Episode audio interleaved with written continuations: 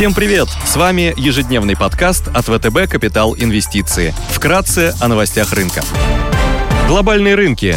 Внешний фон с утра смешанный. Фьючерсы на S&P 500 и Евростокс в легком плюсе, плюс 0,1%. Развивающиеся рынки снижаются на 0,2%. Японский Никей теряет больше процента. Индекс голубых фишек Китая CSI 300 и гонконгский Хэнк Сенг торгуются в красной зоне из-за проблем в секторе недвижимости. Акции китайских девелоперов во главе с Shimao Group Holdings Limited продолжают снижение. Новые признаки государственной поддержки сектора, похоже, также не улучшили настроение инвесторов. Баррель бренд стоит 74 доллара, золото торгуется по 1787 долларов за унцию, доходность по десятилетним гособлигациям США на уровне 1,42%. Сегодня будут опубликованы данные по проминфляции в США, выйдет статистика по промпроизводству в еврозоне, в Великобритании будут представлены данные по уровню безработицы. Корпоративные новости. Пройдет заседание Совета директоров «Русала».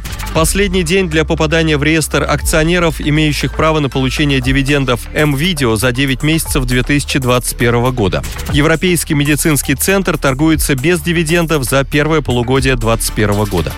Идеи дня. На китайском рынке акций интересными считаем бумаги компании Meituan.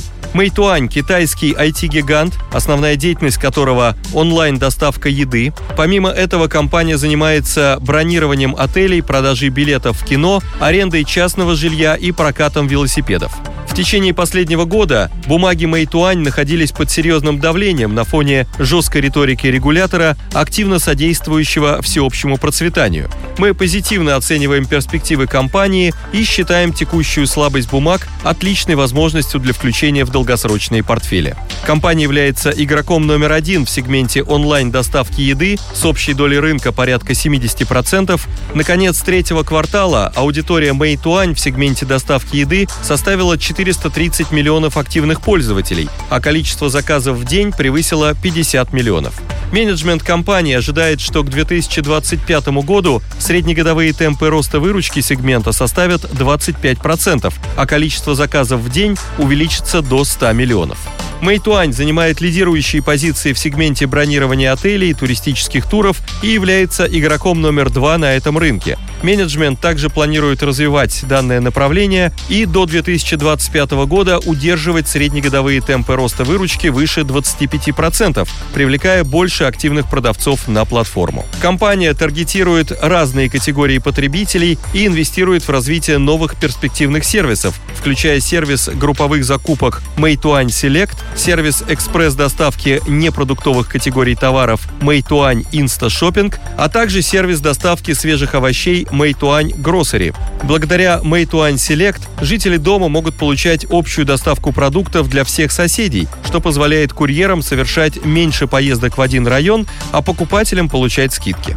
Развитие сервиса направлено прежде всего на так называемые города нижнего уровня, что соответствует общим целям властей по обеспечению эффективного и справедливого роста при ограничении системных рисков. Кроме того, в этом году компания привлекла дополнительные 10 миллиардов долларов на инвестиции в разработку беспилотной доставки, совершенствование дронов, автономных электрогрузовиков и систему управления на базе нейронной сети для доставки заказов. Новая технология искусственного интеллекта для управления грузовиками разрабатывалась на протяжении последних пяти лет и уже была опробована в Пекине. Meituan надеется запустить сервис беспилотной доставки в других китайских городах в ближайшие три года. Дополнительными драйверами для Meituan также станут проведение политики экономического стимулирования в стране, улучшение инвестиционного климата на фоне предстоящей Олимпиады и, конечно, снижение регуляторного давления. Согласно консенсус-прогнозу, потенциал роста на горизонте года составляет около 30%. На рынке евробандов хотели бы подсветить пятилетний выпуск российского девелопера «Пик Корпорация» с рейтингами BA3 от Moody's и WB- от Fitch. Компания провела размещение в середине ноября этого года. Выпуск долларовых еврооблигаций стал для нее дебютным. Бумага торгуется с доходностью 5,65%.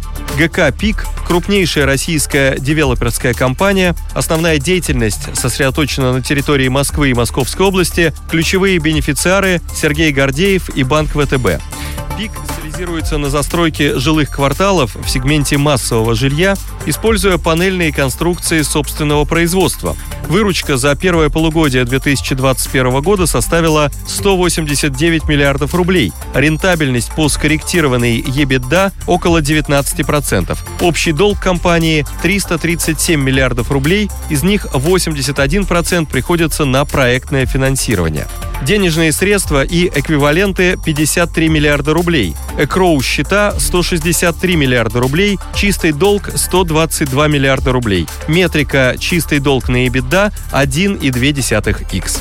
Спасибо, что слушали нас. До встречи в то же время завтра. Напоминаем, что все вышесказанное не является индивидуальной инвестиционной рекомендацией.